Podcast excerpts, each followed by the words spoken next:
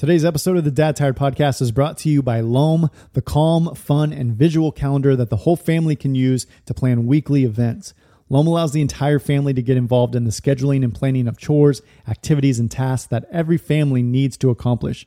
Their calendar is customizable. It also allows you to add beautiful chore and bedtime charts for the whole family. You can skip the bedtime routine chaos that most of us young dads feel, as your kids will learn to love the task charts that Loam offers. Not only is Loam a great tool for parents, it also serves even the youngest members in your family through image view mode, which is going to turn your calendar events and tasks into easy to see photos and icons that allow even your young non readers in the family to use. If you find yourself stuck on ideas that the whole family can do together, Loam can help with that too. They offer suggestions for meals, activities, conversations, and all kinds of other things. You can even easily add your favorite recipes and links from online directly into the calendar, which conveniently syncs with other calendars and apps that you're already using. Loam was created by a couple dads, dad tired listeners, in fact, who love Jesus and want to be more intentional with their family, and they want to give you the gift of simplifying your family as well. You can go to withloam.com forward slash dad tired and use the promo code dad tired, all one word, to get your first month free. Again, go to withloam.com forward slash dad tired and then use the promo code dad tired to get your first month free.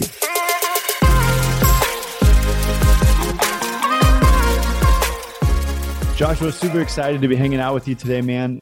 It's hilarious the stuff that we'll be talking about as we get in because I'm moving across the country with a, as a family of six, four young kids, 10 and under.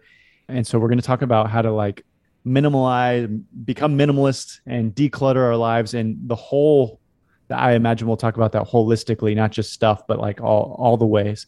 But I feel the opposite of that today. Ah. as I'm uh, even as I'm sitting in my office right now, it's like empty. But over, I've stashed a bunch of stuff over here where you can't see off camera, and my house is just pure chaos. And as I'm like packing up, I'm like, why do we have so much stuff? But anyway, before we jump too far into that, tell us who you are, man. What you're up to these days. A little bit about yourself. My name is Joshua Becker. Thanks for the uh, opportunity to introduce myself. I write on a website called becomingminimalist.com, and I've been doing that for the past 12 years, full time for the last eight or nine years, somewhere. I uh, seem to be losing track these days.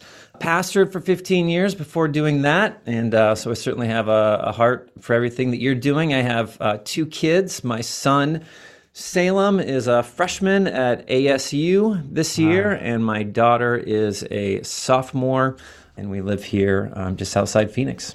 That's awesome, man. How did you transition from the pastoral world to writing about minimalism? That's like a that's an interesting jump. I'd love to hear how that happened.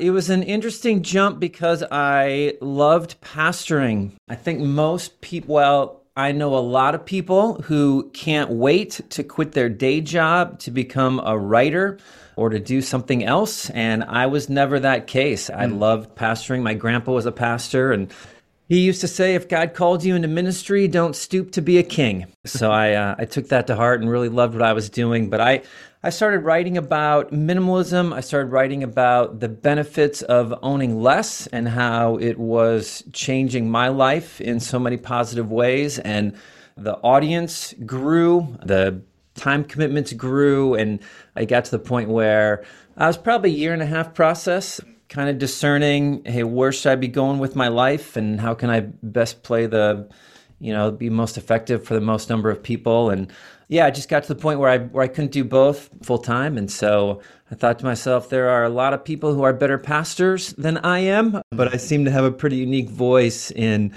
helping people overcome consumerism and think about the things that they own differently. And so, actually, that was about a year and a half conversation, and then about a two year transition. So I usually say it took about three years to to change roles there.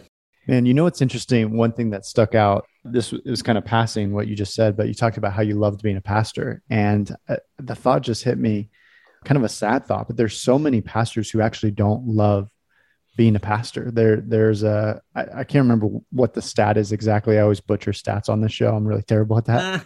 but I know Barna did a, a study on it and it was something, it was definitely over 50% of pastors say if they could get out of pastoral ministry, if they could like find a full time job that paid the same, that they would do it like immediately. And that just breaks my heart. So to hear a guy who said, you know, I actually loved being a pastor, it's kind of rare. And no pastors would say that out loud, probably, but a lot of them feel it. It is a it's a it's a profession with the the highest of highs and and the lowest of lows and I don't know, I suppose it's not too unique. Everyone has highs and, and lows and things they love about their work and things that they hate about their work. But whenever I would whenever I would counsel people who are thinking about going into ministry or becoming a pastor, I would I would always say like just make sure you know that God has called you into this. Like make sure you know that that God is here because there's going to be times where you're not going to want to do it. It's going to be really hard and you've got to be able to fall back on yeah, but I'm in the place that God called me to be, and so this may be a, a tough period, but this is where I'm. Uh, this is where I'm supposed to be. Yeah, if it's not a calling, yeah, you're not going to survive in yeah. that world. You got to be called by God because it's it'll eat you up if if not. If you're just trying to do something fun or different. yeah. So anyway, I love doing it. I hope I'm just doing a different ministry now, and uh, yeah, just helping people in a in a different way. So. You know, you said you're you're we talked about consumerism. I feel like we're all swimming in an ocean of consumerism. A lot of us not even realize we're treading in those waters. How did you like? Was there an epiphany point for you? Or like, I'm in the thick of consumerism, and I and I need to face it. Yeah, it was a Saturday morning. I was oh, wow. living in Vermont. It was it was a life changing moment. Actually, I had gone out to clean my garage after this long winter in Vermont. My son was five, and thought we would bond on this Saturday cleaning out the garage. Of course, he lasted for about 30 seconds. and right. He was in the backyard begging me to play catch. And I'm like, I can't. I got to clean the garage. And so I'm working on the garage hours later. And I strike up a conversation with my neighbor where I was complaining about how much time had gone into the garage cleaning it. And she was complaining about how much time had gone into taking care of her yard. And she said, You know, that's why my daughter is a minimalist. She keeps telling me I don't need to own all this stuff.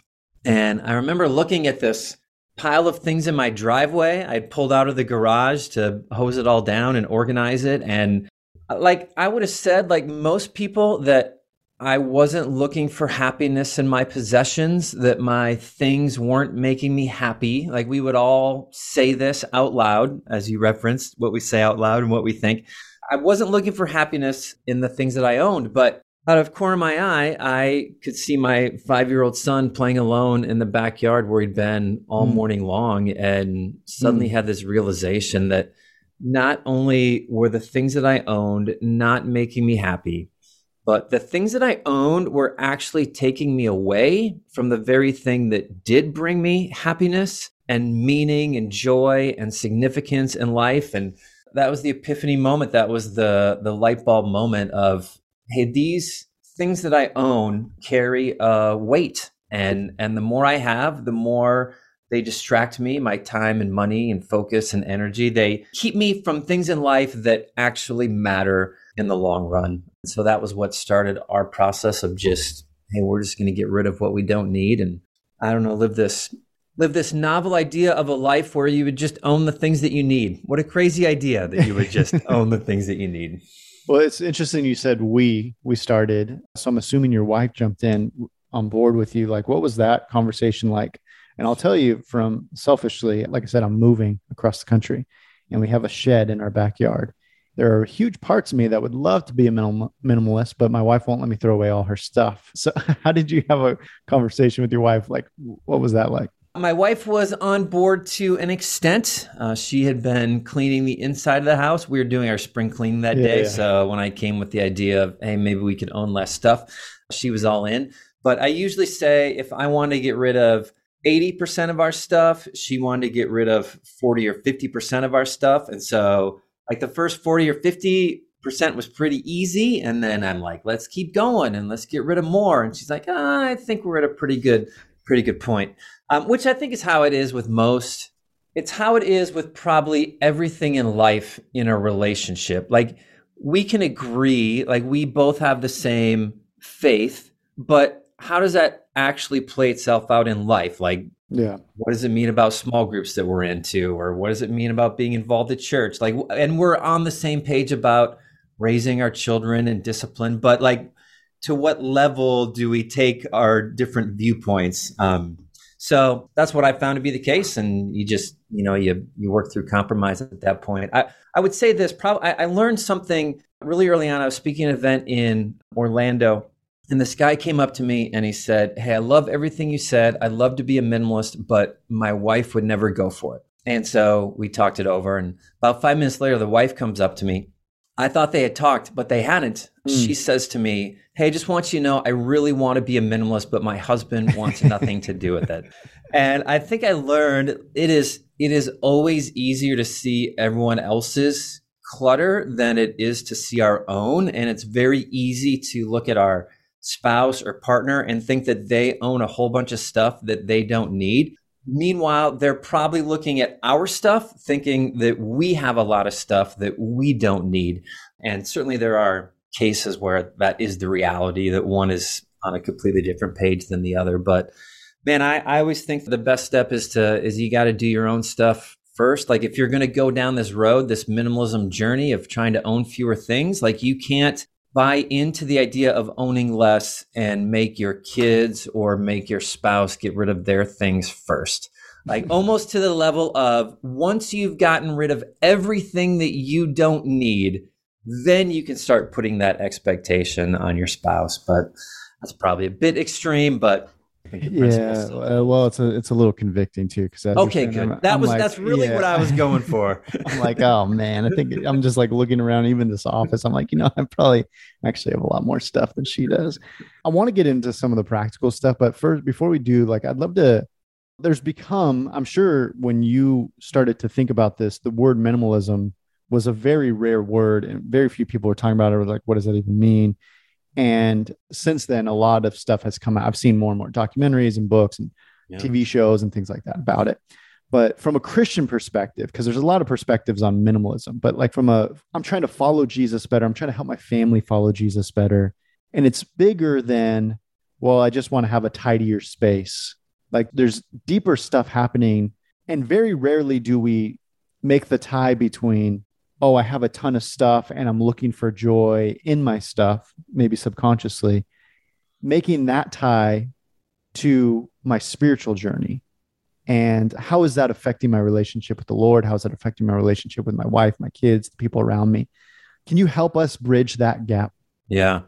Let me make two points about it, although there's probably a hundred that could be made. For me, it was not a spiritual journey at first. Mm. At first, it was simply, hey, I just wasted an entire morning taking care of stuff that I don't need when I could have been investing into my son. And I want to own less so I can spend more time with my son and my daughter. I had a daughter at the time as well. And so I began this process of owning less. And as I started owning less, like our lives freed up in very significant ways. Like it is not difficult to imagine how owning less stuff means that we would have more money available, that we would have more time, that we would have less stress, that there would be more space. We'd be living a better example for our kids, that more contentment and gratitude and generosity and like all these things were happening in my life. And maybe a month or two into it, I remember turning to Kim and I said, I don't know where has minimalism been my entire life? Like, how come no one told me about minimalism hmm. before I was in my mid 30s at the time? I'm like, how come no one told me about this before? And I caught myself mid sentence because it occurred to me that Jesus was saying this thousands of years ago. Like he told the rich young ruler, sell your possessions, come follow me, and you'll have treasures in heaven. And John the Baptist, when he was preparing Israel for Jesus to come, he's like, if you have two coats, get rid of the one you don't need and do the same with your food. And like over and over again, life is not found in the abundance of possessions. And like over and over again, Jesus was telling us, don't own more stuff than you need. Hmm. But for some reason, every time I heard that, I thought to myself, man, Jesus wants me to live a miserable life on earth. Like, I get it. I make all these sacrifices today, and then in heaven, I'll have these rewards. But it's just going to be pretty crummy for a little while until I started actually doing what he said. And I found out that no, he wasn't calling me to a, a boring life today. He was calling me to a bigger life, a, a better life, a more meaningful life, a, a life focused on things that that actually bring real lasting joy rather than the the stuff we buy at Target that lasts for about a couple weeks and then you know it just sits on a shelf somewhere. And so it didn't start as a spiritual journey, but I started to see everything that Jesus said about money and possessions entirely different that he was inviting me to a better way to live. Go go figure right? Then I, I learned two things also besides that. Number one that that i don't think we ever fully appreciate or understand how attached we are to our physical possessions until we begin to remove them. Mm. that this really is a, a difficult process and step and we learn a lot of things about ourselves starting with like why did i buy all this stuff in the first place? Like why did i spend money on things that i don't need? Why am i holding on to things that some family in my town is desperately praying for and mm-hmm. needs mm. and some single mother somewhere could use all these things piled up in my basement and yet i'm keeping them all for myself i think we learn a lot about ourselves how tied we are to the world and then we just free ourselves up for for service in new ways once mm-hmm. we remove the pursuit of possessions and remove the pursuit of needing to be rich, I, you know, really opens up our time and our life to play a bigger role in the kingdom, which I think is what Jesus was getting at with the with the rich young ruler. It's like sell your possessions, give to the poor, come follow me, and you'll have treasures in heaven. And I think he meant it. I think he meant it. That it's tough to to follow him and serve him fully when we're carrying boxes full of stuff. No offense to you moving. Well, I'll distinguish between the offensiveness and the conviction. Like I'll, I'll tease those two apart. I love what you said there because I think it is an invitation to to rest and to good news. It wasn't like, hey, just let me see, figure out how I can make your life even more miserable. It was a this is just what Jesus does all the time. Like you're you're it's an invitation to come and taste what's actually good. And he's saying, you have convinced yourself that all these other things are good and they're not. And so let me come back to the water that actually satisfies, as he told the woman at the well, or eat of the bread of life, who will, and you'll never be hungry again. Like we all know, we've tasted every other thing, and we're hungry again. I just I was having this conversation with my son yesterday. He was at a birthday party, and his friend got this really cool. I wasn't there, but I, he was describing it sounded like a four wheeler or some kind of you know cool quad or something. Yeah. And he was asking his friend like, "Do you ride this thing all day, every day?" And his friend's like, "Yeah." And and my son was just so like, how could he not just be so excited about this thing? It's the coolest thing in the world. And I said, and this is something we've talked about a ton of times. I said, well, son, what do we know about stuff? I just asked him that question. What do we know about stuff? And he said, it. He kind of sheepishly, I put his head down. He's like, it never satisfies. Then he was like, but man, it seems like that would really set, you know. Yeah. And I said, son, if you had it, you would be in the same position. It doesn't matter what the world offers you. Eventually, your heart always wants more than what the world can offer. And so I think you're right, man. Like, and you know what's crazy about that is it starts so young. I mean, we have our two and three year olds, guys who are listening to this, and we're, we walk through Target or Walmart or wherever, and they're convinced if they had that toy or that thing, that finally they would be satisfied. And I always say, like, I always ask my kids, I've been doing this since they were young. Do you think that that thing, that toy will actually satisfy you? And they're like, yes. And I'm like, well, how come, how come yesterday's didn't? How come yesterday's toy didn't? But I'm interested to hear your perspective because it seems like we're, I mentioned we're all swimming in this ocean. It, it, seems like kind of we're born into this world of consumerism. It is kind of a, I guess I would ask you, do you think it's a, it's a kind of a Western thing? It's a response to abundance in many ways. Would you agree with that? Like a lot of the world lives as minimalist because that's all they, they only have what they sure. need. Sure. What are your thoughts on that? Sure. So many. I was spoke one time in a church, a uh, missionary to Africa happened to be in the audience and he came up to me afterwards and he said, I just want you to know that I work in some of the the poorest places in the world. And I want you to know that your message is still important there. Interesting. Not because they have 2,000 square foot homes full of stuff, but because they see people with 2,000 square foot homes full of stuff. And just like your son, think to themselves, mm. my life would be better if I had that. And so it's a different message to someone who already has a house full of stuff and their first step is, hey, I need to get back to a better baseline understanding of what I need so that I can live my best life. It's a different conversation than someone who doesn't have the the financial means to be at that level, but wants the means to be at that level. So anyway, there's a point where yes and no.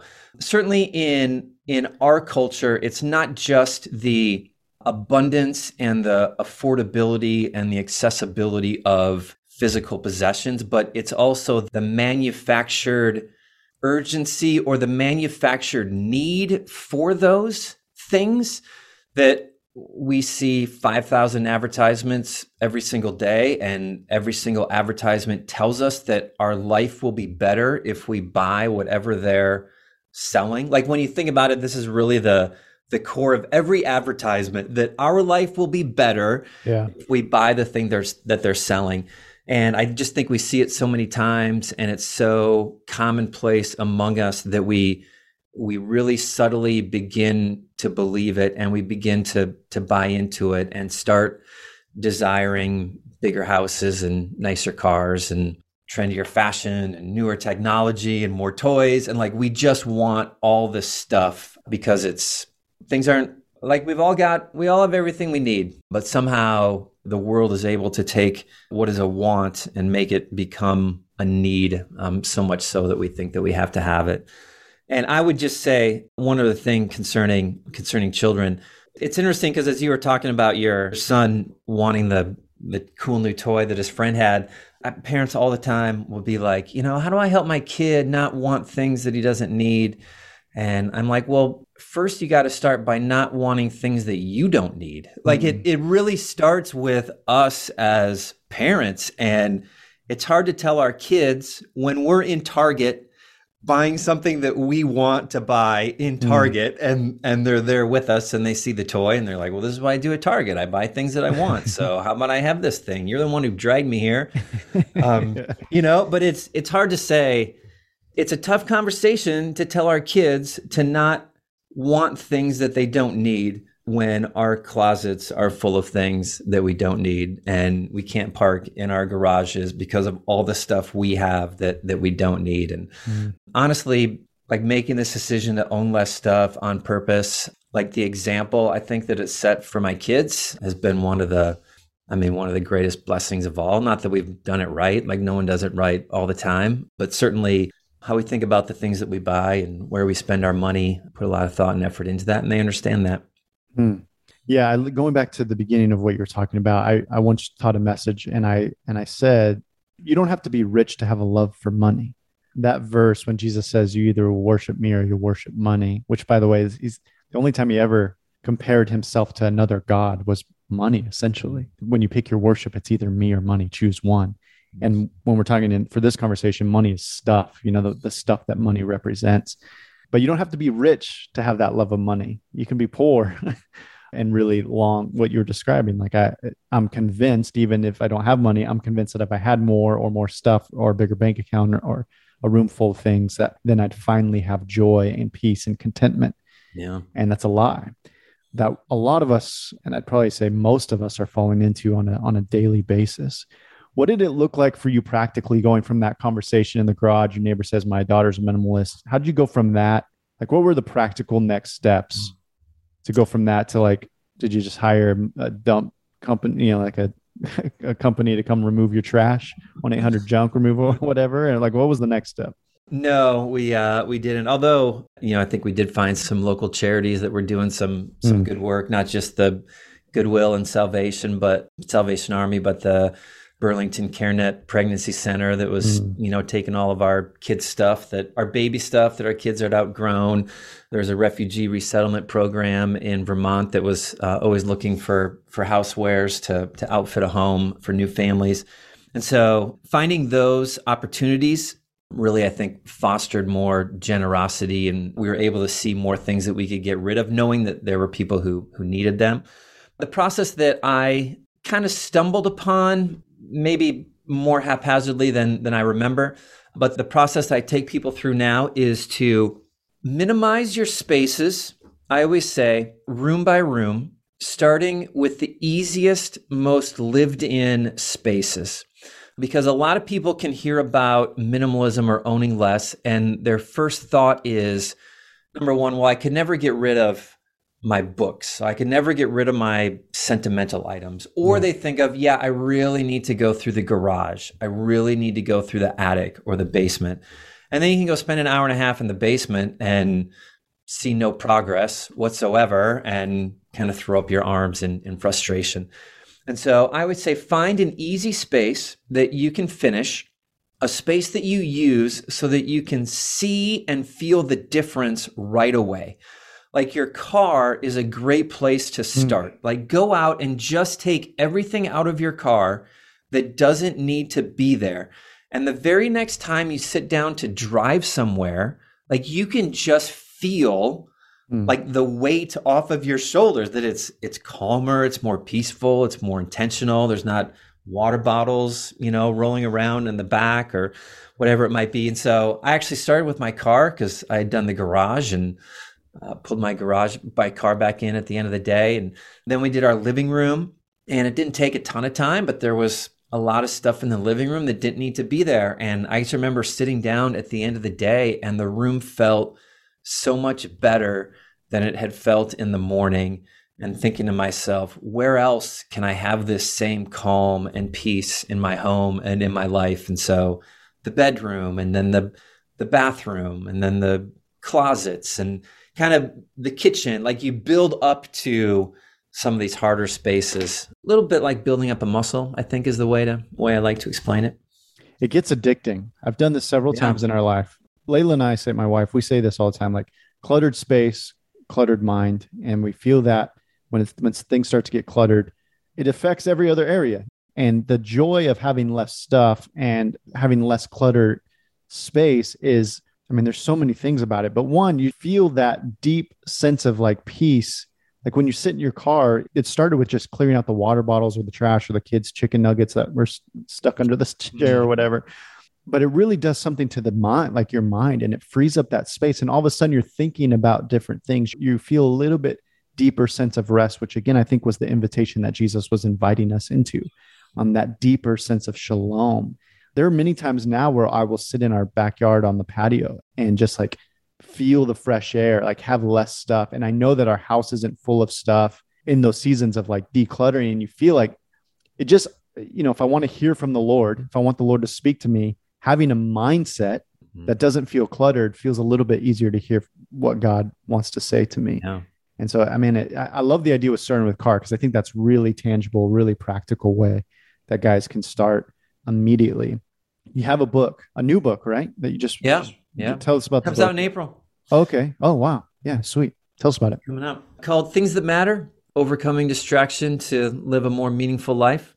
Yeah, I certainly talk about the distraction of possessions in the book, but I also have a book, The Minimalist Home, which is much more specific about minimizing possessions. And this new book, I think, takes the ultimately minimalism for me became minimalism is about removing distractions so that I can focus my life on things that matter most. Like that's how I define it. And that looks different for every person depending on what they value most, depending on where they live and how big their family is. Like there's a lot of different factors that go into what do I keep and, and what do I get rid of. But ultimately, it's about how do I live a life of purpose, uh, focused on things that, that matter most. And so the new book, yeah, things that matter. It's about Really, it's about more than just possessions. It's about how does our pursuit of money get in the way of things that matter most. 80% of Americans uh, say they'll be happier if they had more money. Mm. And it begins to, like, it just drives our thought process and our motivations and how we spend our time. And so I go through eight different distractions money, possessions, fear, accolades, technology, selfish pursuits and a couple others that um, it's good. I am pretty proud of it. That's awesome, man. Fear was an interesting one to put on that list. I, I'm having a hard time tying fear to that the minimalist mindset. What can you make that tie for us?